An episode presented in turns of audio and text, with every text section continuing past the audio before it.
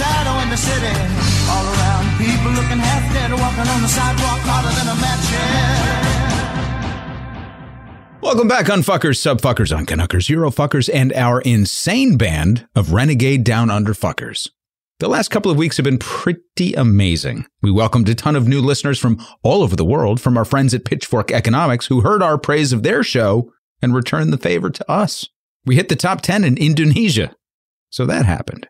And as always, we continue to welcome listeners from our dear friends at Best of the Left, and some are even discovering us through their podcast apps. So if you're new here, welcome.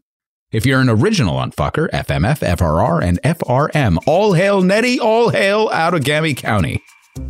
On the news front, since we've done a couple of more newsy type features recently, as you know, Handsome Gavin, or as my buddy Dan calls him, American Psycho lookalike Gavin Newsom, handily carried the California recall.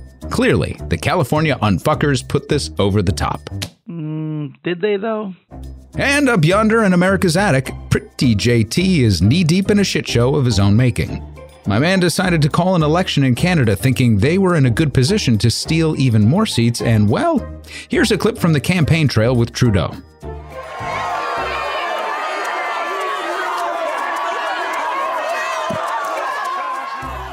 Conservative opposition candidate Erin O'Toole is gaining momentum and even stealing progressive thunder with labor initiatives from NDP leader Jagmeet Singh. It's getting nuts up north.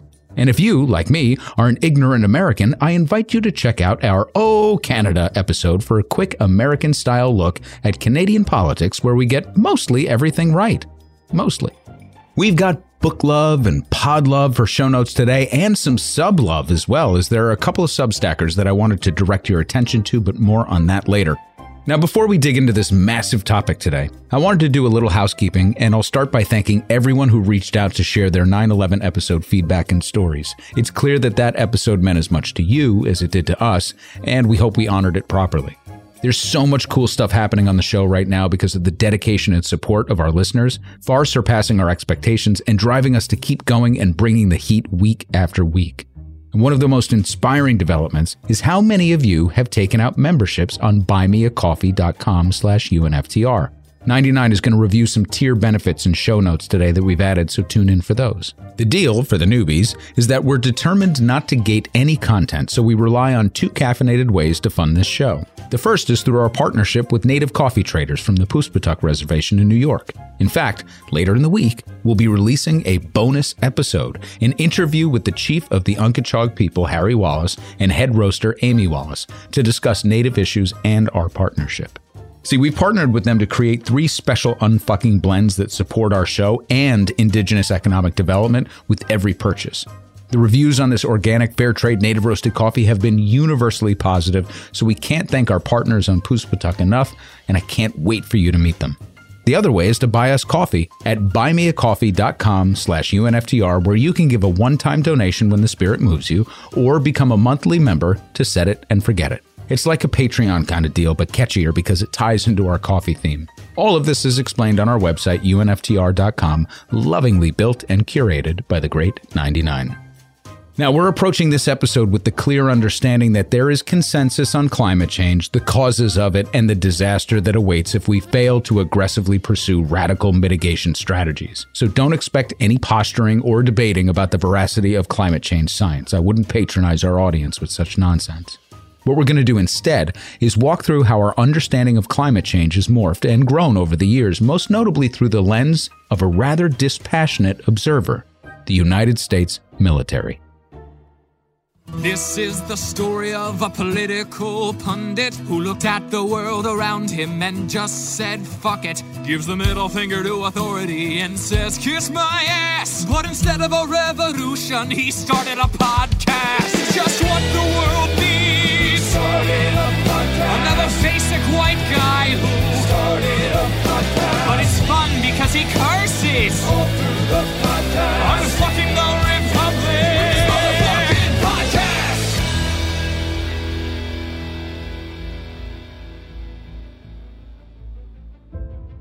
In our 9 11 episode last week, we talked about what ifs. What if the Supreme Court decided in favor of Al Gore and he was president on 9 11? Would the self proclaimed environmental president have taken revenge for 9 11 without involving us in two multi trillion dollar wars for the next 20 years? And would he have had the backing and gusto to pour Pentagon dollars into battling climate change? There are literally hundreds of potential narratives one could track with respect to climate change food insecurity, fossil fuels, water scarcity, rising sea levels, violent storms, hunger, mass migration, potential causes, political battles, and so on. Inevitably, we'll touch on many of these narratives, and I'm confident that this will be the first of many episodes in the coming years that we'll do on climate and environmentalism. But today we're going to take a narrow approach to the story as told by our military. You might be surprised, as I was, that one of the leading researchers and chroniclers of the effects of climate change is indeed the Department of Defense. This might seem like a curious approach for a show that routinely takes our military to task, though more so the politicians and private companies that direct its resources. But in the end, I think, I hope, this approach makes sense. We've already established some building blocks, as you know we like to do. Early on, we did three episodes that serve as primers for this Priorities, War, Wealth, and Welfare, The Violent States of America, and Freeze, It's the Military. All three touched on various aspects of our increasingly militarized nation from domestic law enforcement to foreign entanglements, and each one pulled on common budgetary threads. Now, more recently, we talked again about the sheer size of our military budget in our Afghanistan episode and last week again in our 9 11 show. So, to set the table, I want to start with an important passage from one of our book love resources today.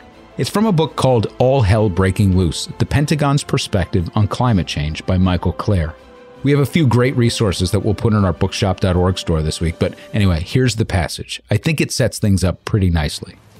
America's military officials are clear about what they see as their primary professional obligation to defend this nation against its most dangerous adversaries, notably Russia, China, Iran, and North Korea. A future in which the military service's ability to perform this role is compromised by climate related contingencies at home and abroad is not, therefore, one that senior officers can contemplate with ease. Rather, they view warming as a serious threat to the successful fulfillment of their primary responsibilities, and so as something that must be resisted.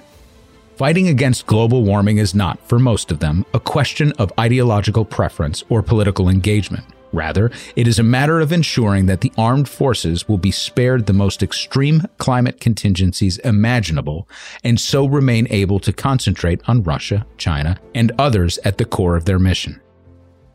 Now, this passage alone inspires me to dismantle so many things in the supposition of who our real enemies are, but that's for another day. The point to take from this is just what it says that the military is clear eyed about the fact that global warming will have myriad catastrophic effects that will make its job more difficult and even more dangerous in the future. So that's our jumping off point and perspective on our journey today. Americans apparently have a great distrust of both the government and science. That's a pretty shitty combination if we need the government to combat climate change based upon evidence from the scientific community. But Americans sure do love their military. And somewhat unironically, this is especially true among those who have the greatest distrust for government and science. You know who you are. But you know who the military trusts and respects? Scientists!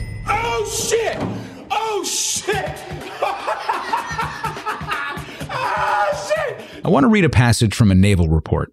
At the end, I'll give you an interesting factoid. Here we go. Several island nations are in jeopardy of being submerged completely. In the United States, significant portions of territory would be subject to inundation. In summary, nearly every aspect of the world's political, cultural, and economic interests will be affected. Basic human needs such as water supply and quality, food production, and health conditions are threatened within the developing nations. In some of these nations, such as Egypt, India, and Bangladesh, Major segments of the populations and significant portions of their agricultural capacities exist in low lying areas or along river basins. As the climate changes, sea level rise may well inundate these areas with salt water, producing major damage to the economies, health, and quality of life in nations ill equipped to face the challenge. In some low lying coastal nations, large segments of populations may become environmental refugees, stressing neighboring nations' resources and goodwill by their forced migration to safer ground. In the United States, the necessary adaptive measures for response to the environmental threat will be tremendously taxing. Society at all levels will be affected. Climate modification may force alterations in agricultural methods and crop distribution, and threaten water supply and quality, safe regional waste management, urban infrastructure, the viability of commerce and industry in many regions, and stress the energy supply of the nation. Addressing global climate change issues and effects within the United States will be both politically uncomfortable as well as terribly expensive. Whew, that's some shit right there. Right from the mouth of the military. The report also details what advantages, yes, advantages, come from rising sea levels and the significant loss of ice shields for submarine activity, for example. They suggest closing a vast number of current military installations around the globe and propose spending a minimum of $100 billion per year on just naval infrastructure needs for the next 30 years, in addition to support from private enterprise. So, this is a report issued by the Naval War College, revealed in 2013 by Freedom of Information requests. And it's pretty dire, even though it only examined the effects of climate change from the perspective of the Navy. Wait, if we have this memo from a 2013 FOIA request, when was the report written? Oh, Manny, you always know the right questions to ask. Yeah, I mean, it's, it's in the script right here. It says wait if we have this memo. oh, you, you're such a kidder. There's no script. This is all just, you know, top of my head. Anyway, in answer to your very perceptive and extremely well crafted question, this report is from 1990. 1990, 31 years ago. In 1990, the Navy knew New Orleans would be underwater someday and recommended abandoning its base there. It knew that many island nations would disappear, and it knew that the societal effects would be calamitous and the politics highly charged. And while we're on the Navy, I want to bring in some information via sublove for another subfucker who's been making the rounds on the pod and talk circuit. Adam Tooze, a respected economics professor and prolific author who publishes Chartbook on Substack. Give him a follow on fuckers and tell him that Max sent you. Recently, he put out a piece that asks some of the same shit that we've been talking about. Like, where the fuck is all of this defense money going? Well, dig this. As Tooze wrote in a recent newsletter, quote, in December 2020, Secretary Esper took the unusual step of releasing a detailed new shipbuilding plan, Battle Force 2045, that called for 403 crewed ships and 143 uncrewed ships by fiscal year 2045. The heavy focus on attack submarines signals aggressive maritime intent. End quote. So he goes on to quote a stunned CBO that did the math and projected that the Navy could spend in excess of 1 trillion on shipbuilding in the next 30 years. Some of this should be chalked up to spend it or lose it. Every big company, organization, or government is the same. Save money this year and they'll cut your budget next year, so better get spending. But there's more to the Navy's request than just spend it or lose it. Theirs is a specific plan based upon increasingly clear realities. Plus, if there's no congressional effort to minimize military spending, then fuck it, why the hell not? As Klare notes in All Hell Breaking Loose, the military and Navy in particular have been operating under a rather stunning new reality. As polar ice disappears, this area is opening up to oil and natural gas extraction as well as to increased commercial shipping activity.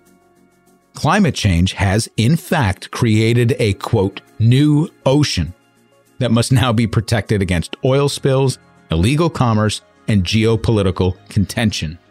A new ocean. A new fucking ocean. A new fucking ocean. Let's stay there for a second.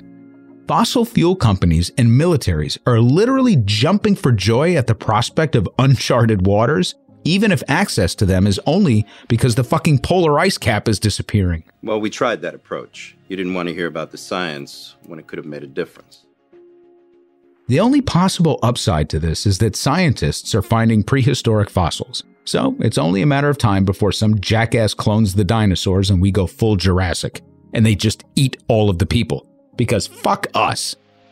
A new ocean. Of course, we're not the only ones hip to this reality. Russia has committed a significant amount of new military resources in the Arctic region to protect its interests. So you know that we're not just going to let that happen. Oh, and Canada also has a say in what goes on in the new ocean as well.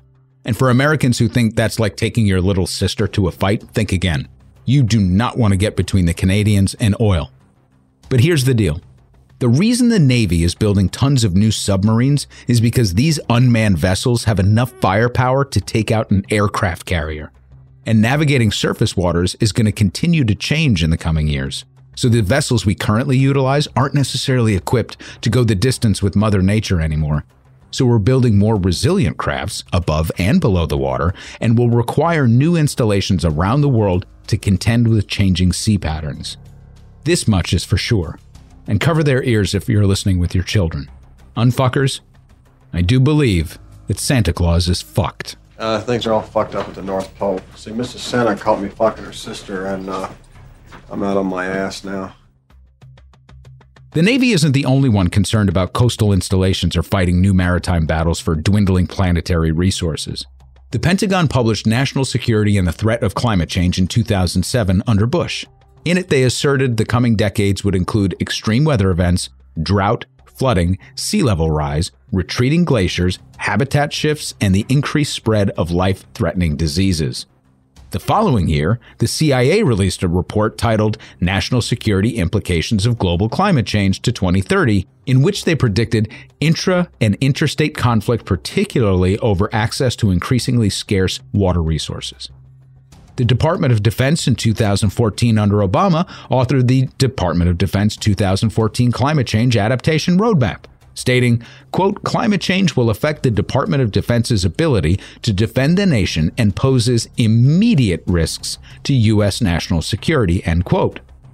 Even the Trump administration DoD released updated versions of prior reports, though it was forced to exclude direct references to human impact on climate.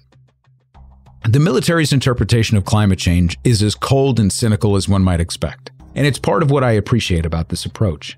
The absence of emotion makes it almost more terrifying, and the fact that they're conditioned to boil everything down to the most basic and stupid terms imaginable for sitting members of Congress means that their information is pretty accessible. One concept they regularly explore when modeling scenarios for the future is something called a threat multiplier. It's never a singular event that spooks them, it's a confluence. For example, the nexus of food water scarcity will cause an increase in food prices in an already high demand environment to feed an ever growing global population. Add existing poverty, unstable government systems, and extreme weather events that disrupt global supply chains and wreak havoc on infrastructure, and it totals mass migration, uprisings, and violence. So when the military talks about threat multipliers, it's considering these related events in totality. They don't speak in fantastical terms of, oh, global warming will kill us all. They draw logical and logistical conclusions from prior experience, current events, and abundant data sets. And apart from dialing back the man made claims during the Trump years, they really don't prevaricate. And they don't make it political either, all of which makes it strange that one half of the country refuses to believe in science, especially when that same half is so unabashedly pro military. I don't want to spend too much time on this aspect of it, but I did want to reach out to a really good friend of the show, Fucker Carlson, and have an honest dialogue about this. Given all that's happening with wildfires, storms, and volatile weather events, can we have a human conversation about this? Fucker, thanks for coming on. Talk to me, brother. Let's talk wildfires, heat waves, and climate change. It is awful, and it continues as we speak right now. Walls of flame consuming everything in their path homes, thousands and thousands, untold numbers of animals, and of course, as we said, human beings too. Right? Man, thank you for acknowledging this, fucker. It is tragedy on a massive scale. When something this terrible happens, decent people pause. They put their own interests aside for a moment. They consider how they can help. I couldn't agree more. How can we help? Haven't we pulled together as a nation before? We've seen that kind of selflessness before in this country. This is, remember, the anniversary of 9 11. But there are others for whom altruism is an unknown concept. Self interest is all they know. These people do not pause, they never do. They relentlessly press forward for any advantage under any circumstances.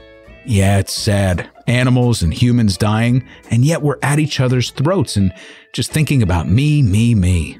They see human suffering as a means to increase their personal power. These are the people who turn funerals into political rallies and feel no shame for doing it. Oh, God. I didn't know people were turning funerals into rallies of some kind. What the actual fuck, fucker? As Americans burned to death, people like this swung into action immediately. They went on television with a partisan talking point. Climate change, they said, caused these fires. Oh. Oh, those people. Well, I mean, I, I guess you have a point. They didn't cause the fires, but were increasingly in danger because of extended dry periods, heat waves, and droughts, right? They didn't explain how exactly that happened. How did climate change do that? They didn't tell us, but they just kept saying it. Right. Well, again, I, I, I guess you have a point. I think the message getting lost here is that climate change is creating the environment and circumstances that increase the severity and frequency of things like wildfires, right? In the hands of Democratic politicians, climate change is like systemic racism in the sky. You can't see it, but rest assured it's everywhere and it's deadly. Oh. oh, I see what's happening. You're like, you think this is like calling out systemic racism, which you also believe doesn't exist, and that it's only Democrats. Is that where we're at? And like systemic racism, it is your fault. The American middle class did it. They caused climate change. They ate too many hamburgers. They drove too many SUVs. They had too many children. A lot of them wear t shirts to work and didn't finish college, and that causes climate change too. Bro, seriously, what the fuck is even happening right now? And if there's anything that absolutely definitively causes climate change, and literally over 100% of scientists agree with this established fact, it is voting for Donald Trump. You might as well start a tire fire in your yard. Uh, okay, okay. You're being sarcastic. I see what you're doing here. Tire fire, Donald Trump, college, racism, SUVs, hamburgers, children. you sly dog.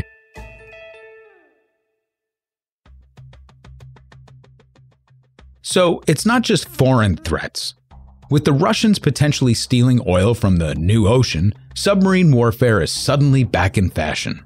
Personally, I'm looking forward to the reboot of The Hunt for Red October. Battle stations. Battle stations! Battle stations! Battle stations!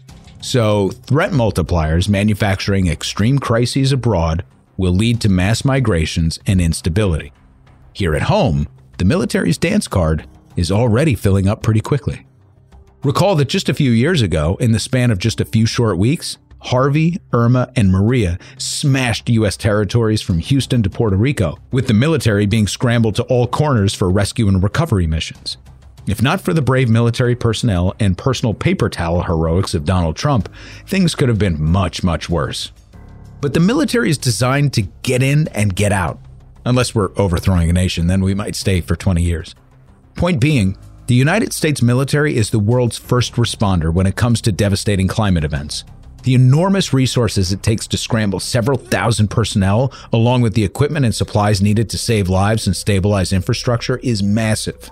And apart from the visible rescue missions such as these, there are very real, ongoing, and immediate concerns that will upend significant parts of our economy, like the rapidly depleting Colorado River. The Colorado River Basin is considered a lifeline to seven western states, providing water to 40 million people and 4 million acres of farmland. Researchers say it's lost almost 13 trillion gallons of underground water in less than a decade. The bottom line here is that the river is drying up, the source is receding, and there's no putting that genie back in the bottle, so things have to change. A little pod love on this one. Check out the recent episode of Slate's What Next TBD with Lizzie O'Leary, titled Can This River Be Saved? They do an excellent job of breaking down the impact of climate change on this important water source. Thank you, 99. As a companion to this, we'll also put a link in show notes to a New York Times article about the Colorado River as well. You know, there are more than potential costs of inaction. Every year, we'll need to put more and more aside to deal with the fallout of weather events, and that's just here in the United States. Across the world, the situation is even more dire, something that plays into our conclusion a bit later.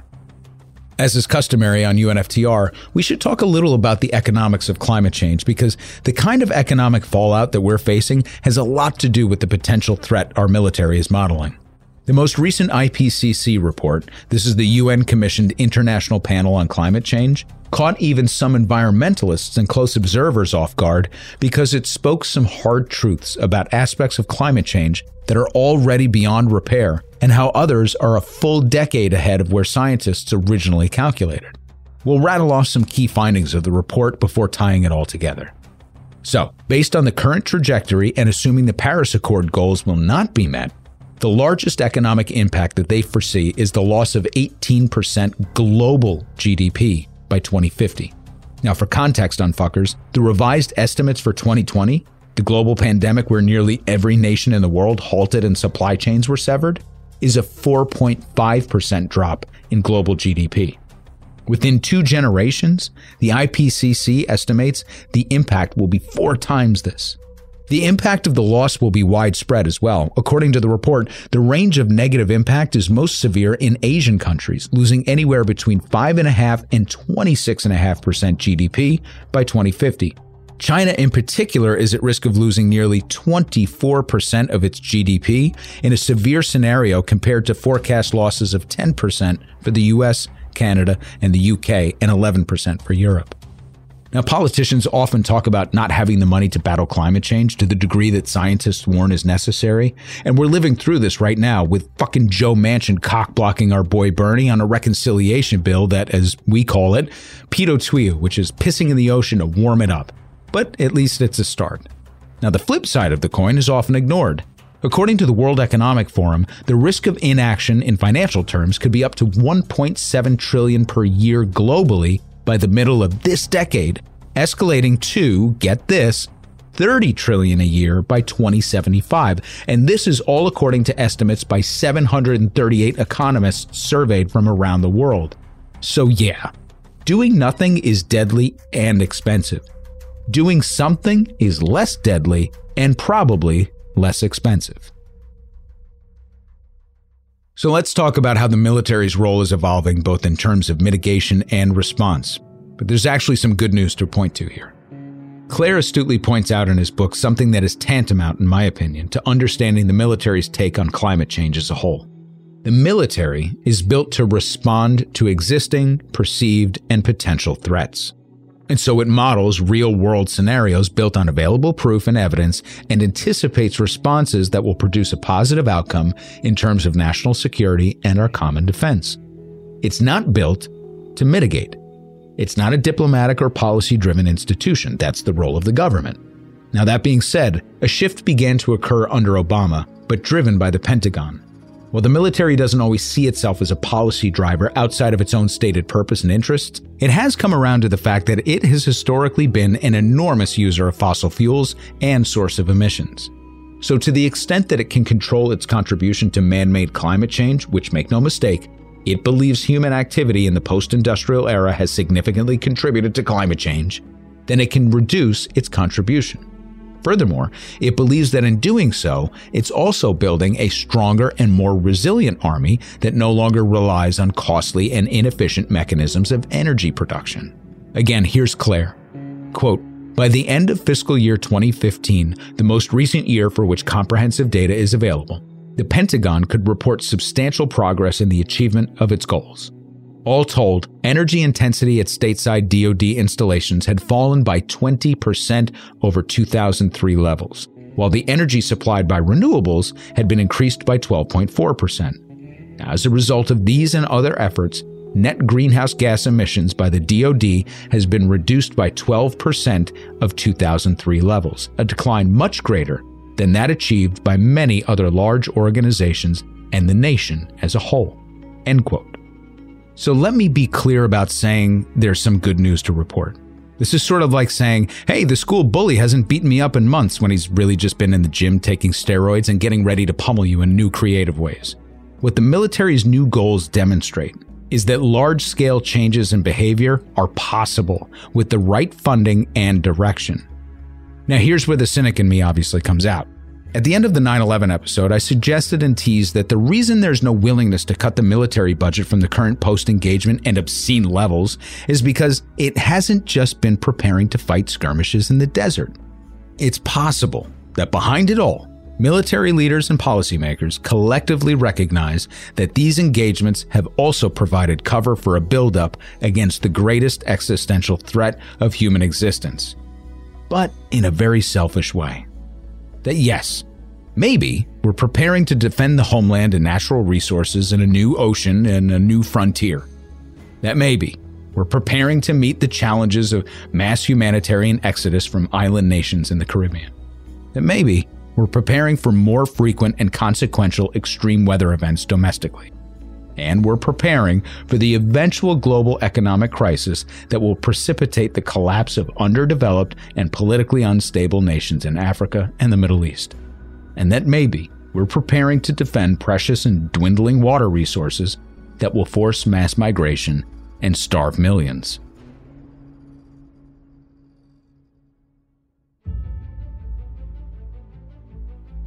Our dollars are already being poured into these efforts to prepare for this future that is considered increasingly inevitable by scientists, military leaders, and policymakers, even the ones that don't believe in the human impact of climate change.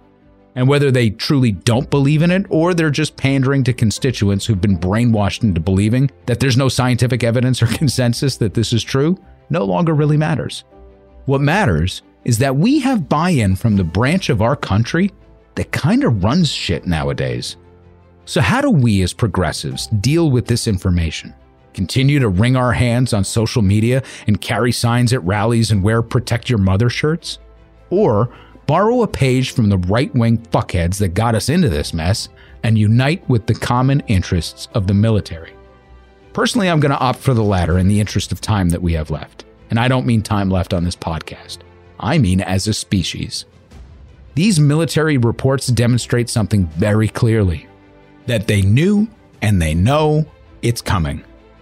But the reason they're prepared for the inevitable isn't because we're trying to turn back the tide of climate change and save the planet. It's because they know that we'll do better in the climate apocalypse than most other nations by virtue of our extremely diverse and resource rich landmass. The Machiavellian bottom line here is that we're going to be fine. That's why they don't care. That's why they're preparing a future to protect our installations abroad while fighting to protect the homeland from mass migration. They're fucked, we're not. That's what these reports say loud and clear. And so, of course, there's no political will to battle for the future of the planet, because when it's over, we're going to inherit what's left. That's the dirty little secret they've been operating under for the past 30 years. We're going to be the last man standing in this fight against climate change. It's true. We can withstand a 10% decline in GDP, but China can't withstand a 25% decline.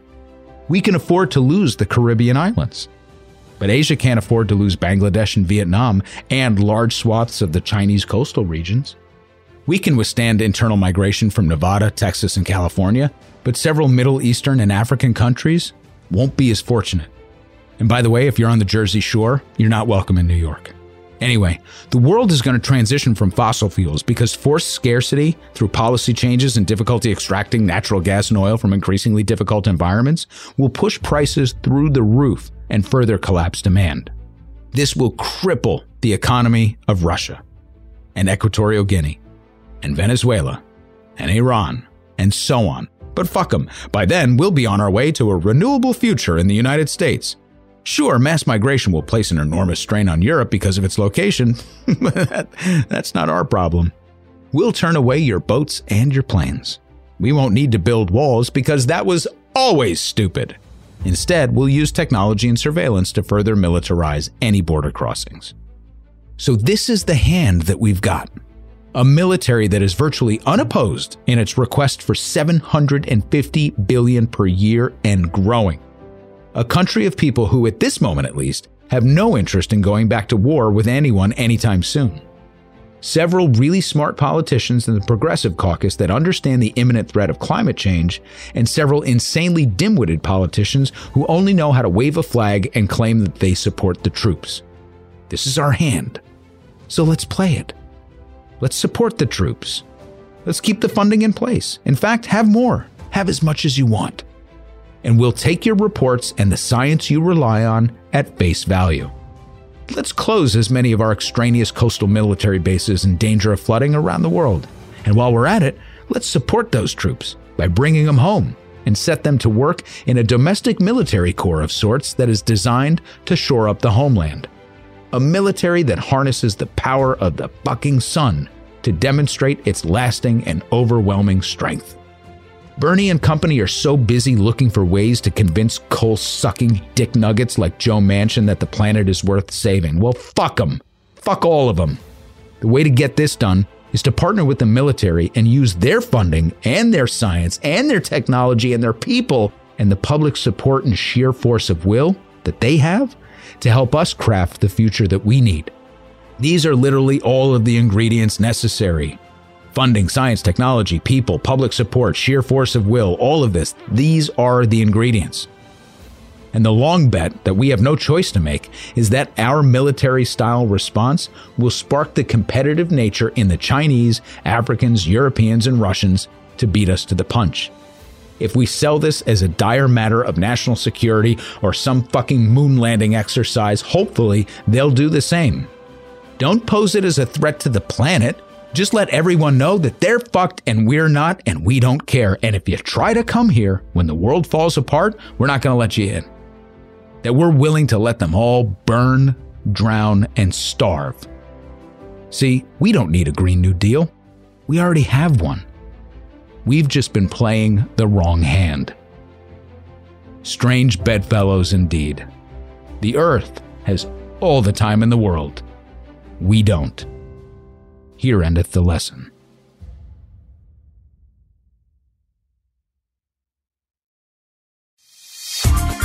The show notes, calling out listeners one by one.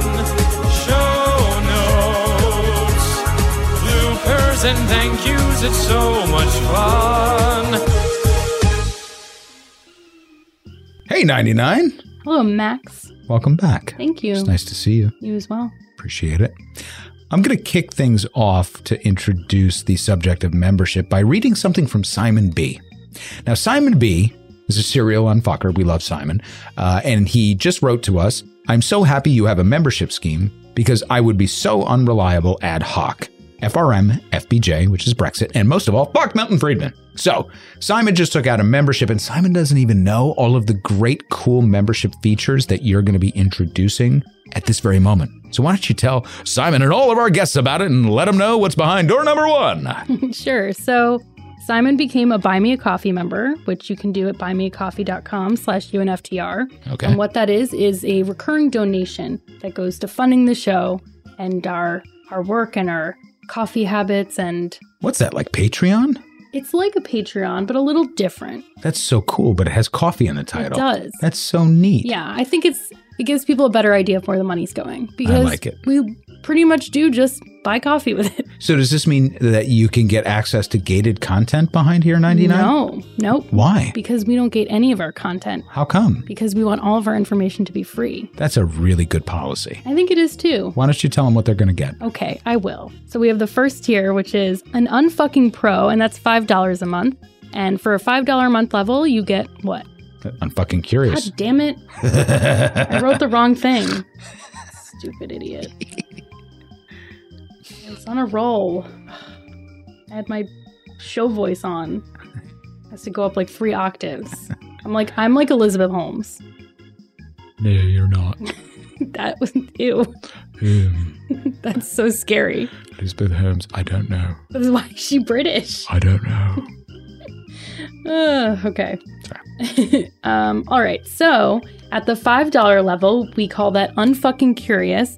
And for that, you get a sticker and a shout out in show notes. That's so nice. I know. And at the $15 level, we have unfucking committed. And with that, you get a sticker, a shout out in show notes, and a coffee bag of your choosing. What? A co- one of the the native roasted coffee, like the real coffee. Yep. Holy cow! Yeah.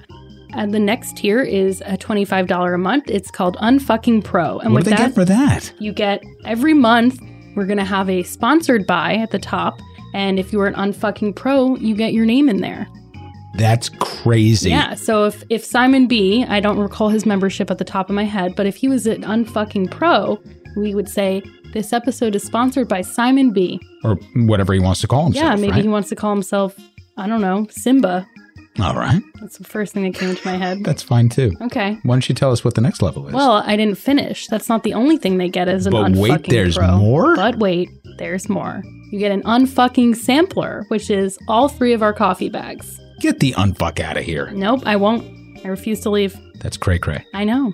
I don't. I won't call it cray cray, but you did make me say it out loud.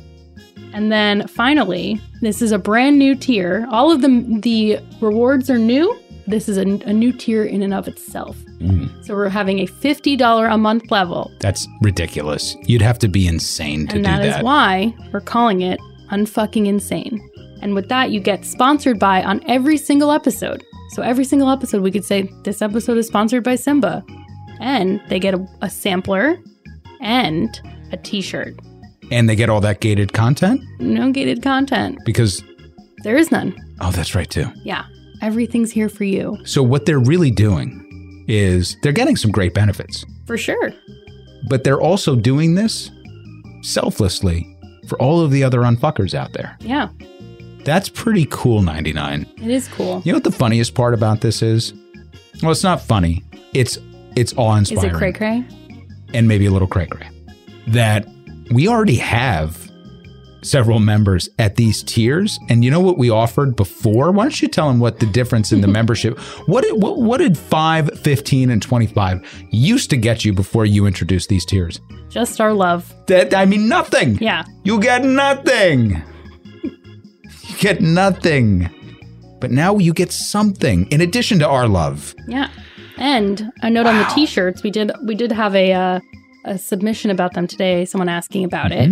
Um, so we don't have the T-shirts right now because we decided to pivot into a different direction.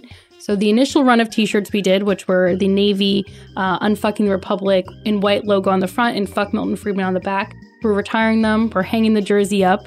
But fear not, That makes them like a collector's item. though, yeah, right? they're the the first version. They're you know our blood, sweat, and tears went into the production, and But wait, wait, wait, we sold out of those, right? we did. There might I I don't want to say there could be like three in the shop still. Are you serious? Yeah, So if they go to the shop right now, somebody could theoretically just buy all the the rest of these these I mean iconic yeah, collector's items. they they could and they will. That's crazy. I'm declaring it. Okay. I'm manifesting it. That's a uh-huh. trendy thing people right. talk about. But what we're gonna do is we're gonna launch a few designs, and we're gonna let the unfuckers vote on them. I think that's brilliant. I love Yeah. bringing the unfuckers into it. Like Yeah. we had them vote on the governors. Exactly. I mean, they're gonna wear the shirt. I mean, I'm gonna wear the shirt too, but they're gonna wear it. They should have a say in it. That's great. This is a democracy, wow. not a cheerocracy. That's a Bring It On reference. And that's a movie? Yes.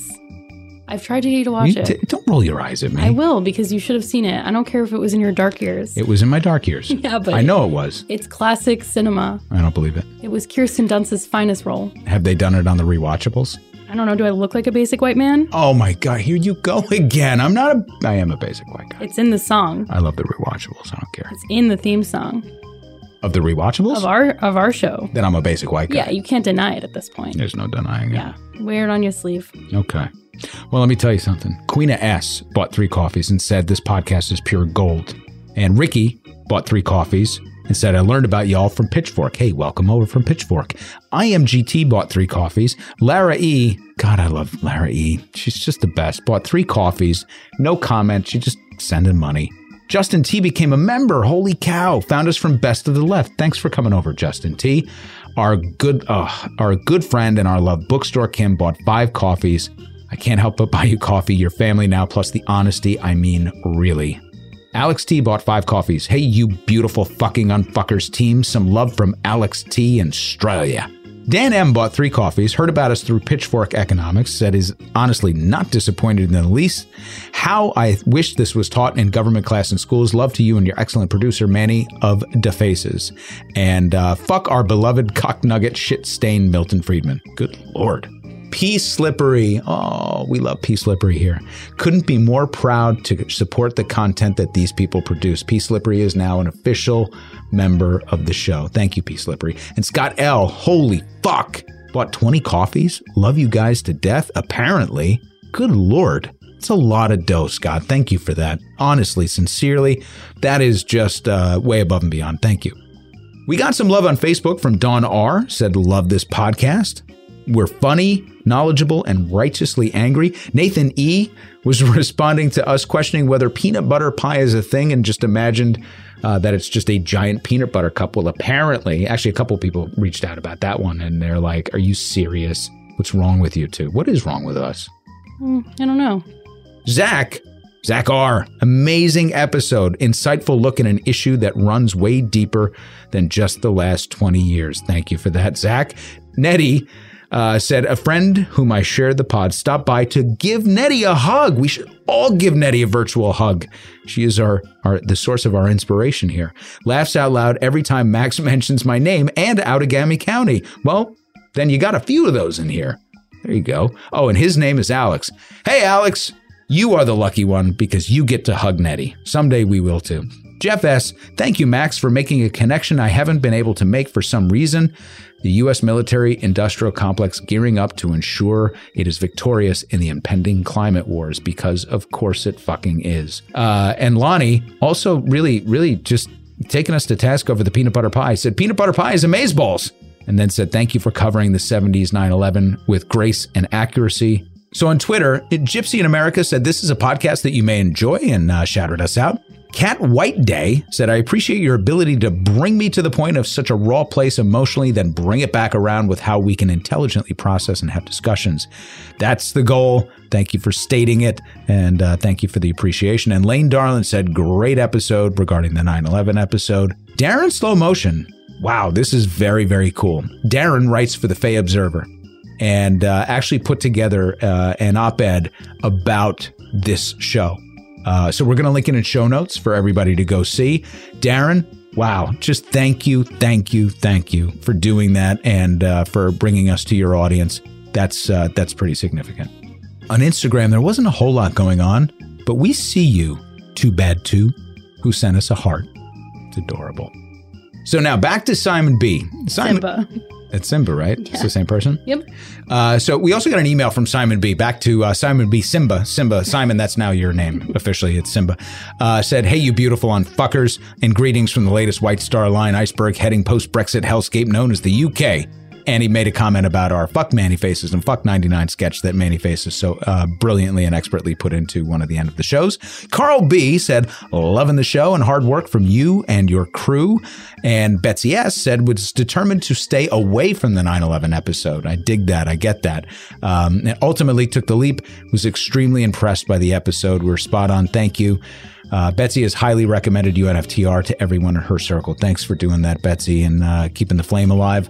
And Doug N said today's 9 11 episode was so good. As a Canadian unfucker, you're not a Canadian unfucker, you're an uncanucker. Hearing an American voice speaking truth to power about the U.S. role in creating our modern world is refreshing and bracing. Carla H said, Hiya! Love the podcast and the swearing. Fuck yeah, Carla. You're welcome. Jeff, now Jeff, you might know is P Slippery, and we love P Slip over here at UNFTR. P Slippery says uh, that he makes everybody who gets into his car listen to at least one episode. Uh, but he also did say that, man, it gets to be a lot. And uh, some depressing shit in the last few weeks. It doesn't seem to be able to escape all of the bullshit in the media. So, just on a personal note to P Slippery and to everybody else, producing this is actually really taxing. And this isn't a sob story. It's just that when you get into this headspace, and then we share all of this time together, and then we have the back and forth afterwards, and we try to communicate with everybody as much as possible. It can be depressing. We try to include some ha-has, obviously, to you know tone things down a little bit, and sometimes we try to include some good news. And we do have some other features coming up that um, I think might help alleviate some of the uh, the depression and pain that comes along with putting this together. But I do want to acknowledge that when you're in this headspace, it can be all-consuming. I went through it years ago, and I've mentioned this before when I was producing content around a particular subject matter and was so deep into it that I realized that I was actually depressed at the end of it because it can be all consuming. And you think that the rest of the world either sees it too and you can't believe nobody's doing anything about it, or worse, you see that the rest of the world isn't thinking about it as constantly as you are. And the bottom line is, I uh, always tell my loved ones, you got it. Some days you have to just put that bag of bricks down. It's not yours to carry, and it's okay. But it is ours to understand. And we do have a role, a shared role to play in unfucking the republic, particularly at voting time and you know in the ballots, but also in the advocacy and the conversations that we have with our loved ones and with our friends, and even those that have opposing viewpoints. It's okay to have political discourse we have to stop shouting at each other. And somebody had recently mentioned that they love the mantra uh, that we have, which is to try and meet people where they are. We do want to meet people where they are. And you know what? These conversations can work. And I just want to, we'll skip around for a second. Like, I want to read a review to P. Slippery and, and some other people that, that, that are feeling the same way. Scott GL left a review said, I want to preface this by saying I'm aligned on the other side of the political aisle of many of your topics. That being said, this is an extremely entertaining and well put together podcast. And without getting too, quote, mouth breathy, and I'm sorry that I use that so often, some of your topics have me approaching progressive curious. The end of your Leaving Afghanistan episode should give anyone goosebumps. Thanks for the great work. So the cool part about this is we blow up, you know, mainstream Democrats all the time. We blow up the right, and uh, we'll bring the progressives to task when we think that they're not staying on message. But this is a progressive show, and we have our feelings about things. But our feelings are our feelings. They come from an informed perspective. We believe them to be at least more human and perhaps accurate based on historical context. And we want to bring that out to the world in a way that isn't argumentative. So, P. Slippery, when you're going down the rabbit hole, definitely don't tune in. And I mean that sincerely. Take a break from this show. Take a break from all of the bullshit that's out there because we know you're doing the work. And the more you resource and take care of your own personal health and your own personal mindset, the more prepared you're going to be to have these really important conversations because on so many issues, we're running out of time. But we'll do it together. Anyway, I appreciate the membership. I appreciate all the feedback that we're getting about these subjects. And let's just get to a couple of final notes before we leave. We got a nice review. KM from New Row gave us a five star review. Oh, reciprocal hokey. Woo! Also gave us a five star review, said can't speak enough greatness about this podcast. Parks CDP found us because of Pitchfork, gave us five star review. This is really great. I know we complained a few weeks ago that we weren't getting any reviews, and all of a sudden everybody left a review, so thank you. I think it's because I blamed You did. You did. I, I wasn't going to say it out loud, but uh, 99 kind of chastised you guys and said, uh, you know, get on it. I mean, it worked, no? And you got on it. And then Oxy Abum said, hands down, the best podcast of all time. No offense, TYT, my second fave. And Bajushins, BJ Hudgens. I seriously have something wrong with my brain. I'll have to put spaces in them next Do you time. mind? and BJ Hutchins said, Love everything about the podcast, gave us five stars. Uh, EDPP said so many things to love in this podcast, came courtesy of Best of the Left, gave us five stars. Alex T said, fucking fantastic, and gave us five stars. And then, and then W Jarvis. I like a lot of the hard content, but so much time is wasted with jokes and skits that I do my best to skip through. We'll likely drop, and we got three stars. So we got three stars for the content. The other two came off because W. Jarvis is a little tired of our humor. I get it. I totally get it, as a matter of fact. There's some serious motherfuckers in the world. You know what, W. Jarvis? Appreciate you leaving a review. Appreciate you listening to the show. Don't drop. Stick with us. Give us another chance. To all of the subfuckers, uh, we're getting like a Substack uh, sign up almost hourly at this point, which is uh, kind of crazy, kind of insane. We are definitely trending. You are helping us push up the ladder there. Probably helps that we are free, but we really do want to communicate with people there. Uh, that's where, again, we're going to be sending out discounts. We're going to be sending out uh, notifications about updates to the site and all those type of things. So you don't have to always go through show notes to figure things out. Um, but man, oh man, thank you for the support over at Substack.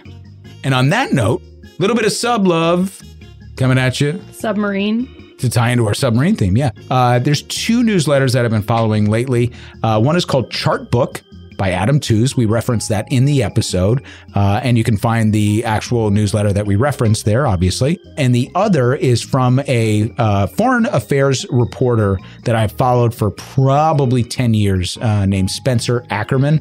We're going to list that in show notes as well. Book Love. Of course, we have All Hell Breaking Loose, The Pentagon's Perspective on Climate Change by Michael T. Klare. You can check that out in bookshop.org and uh, the UNFTR store in particular. Uh, Pod Love, we mentioned in the show. We've got What Next, and then you got What Next TBD. I find them both pretty good.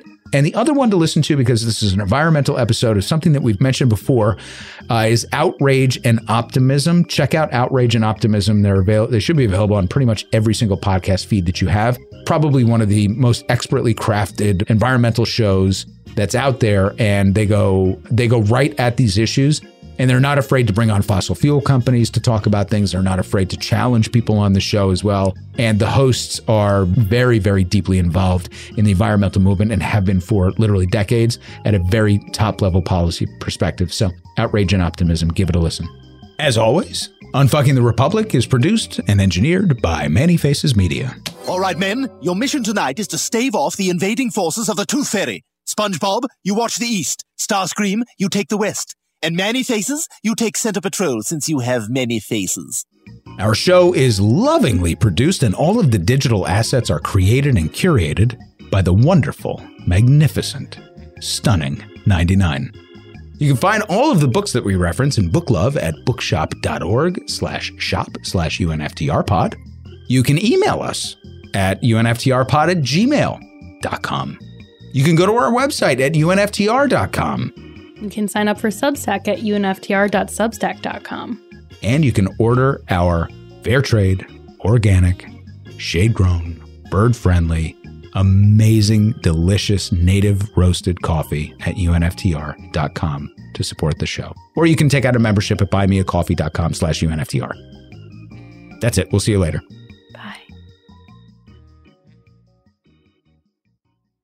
I don't know.